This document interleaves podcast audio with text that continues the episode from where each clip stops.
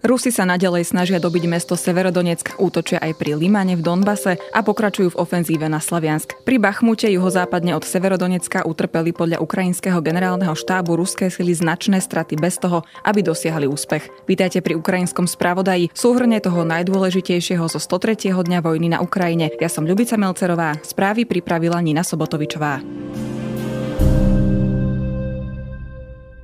Ukrajinský prezident Volodymyr Zelenský len druhýkrát od začiatku ruskej invázie odišiel z Kievskej oblasti na východnú Ukrajinu. Najskôr do Záporovskej oblasti a neskôr navštívil miesta bojov na fronte v Donbase. Prezident počas návštevy zdôraznil, že vojnovým utečencom treba zaistiť dočasné ubytovanie aj zamestnanie. Zároveň udelil vyznamenania viacerým príslušníkom ukrajinskej armády a poďakoval im za úsilie pri obrane krajiny pred agresorom.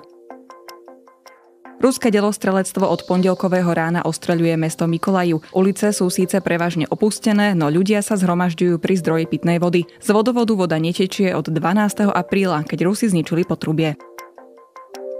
Šéf ruskej diplomácie Sergej Lavrov zrušil pondelkovú návštevu Srbska potom, ako okolité krajiny uzavreli svoj vzdušný priestor pre lietadlo, ktorým mal priletieť do Belehradu. Moskva za to sľubuje tvrdú odvetnú reakciu. Odmietnutie Bulharska, Čiernej hory a Severného Macedónska povoliť šéfovi ruskej diplomácie Sergejovi Lavrovovi let do Srbska si nevyhnutne vyžaduje tvrdú reakciu, spoločnú rusko-srbskú, povedal podpredseda Hornej komory ruského parlamentu Konstantín Kosačev.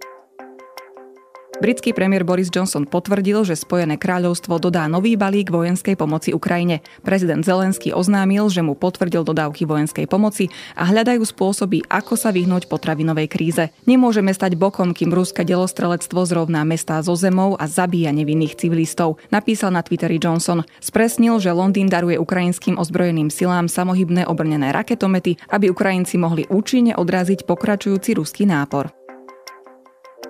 Ruskí okupanti chystajú v dobitom Chersone oslavy Dňa Ruska. Zavedieme opatrenia, vďaka ktorým obyvateľia uvidia a pocítia, čo znamená byť súčasťou Ruska, vyhlásil Volodymyr Saldo, dosadený proruský správca regiónu. Cherson bol jedným z prvých miest, ktoré ruskí okupanti od začiatku invázie obsadili. Početné svedectvá civilistov, ktorým sa z mesta podarilo uniknúť, hovoria o záhadných zmiznutiach tých, ktorí odmietli podporiť ruskú inváziu a stavali sa okupantom na odpor. Ďalší civilisti opisujú brutálne praktiky ruských vojakov, vrátane mučenia.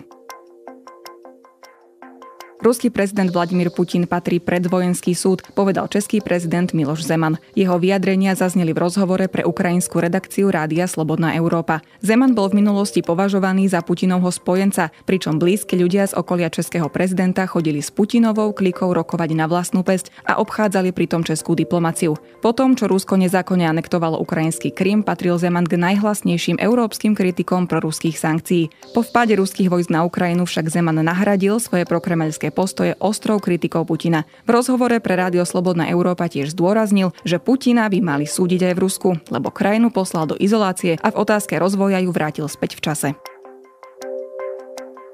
Bývalý slovenský minister financí Ivan Mikloš je novým členom poradného orgánu prezidenta Volodymyra Zelenského Národnej rady pre obnovu Ukrajiny. Mikloš v rozhovore pre Český rozhlas povedal, že Ukrajina sa vyhne nestabilite len vtedy, keď bude mať svoje územie a hranice opäť pod kontrolou, ideálne v stave spred roku 2014, teda aj Donbass a polostrov Krym.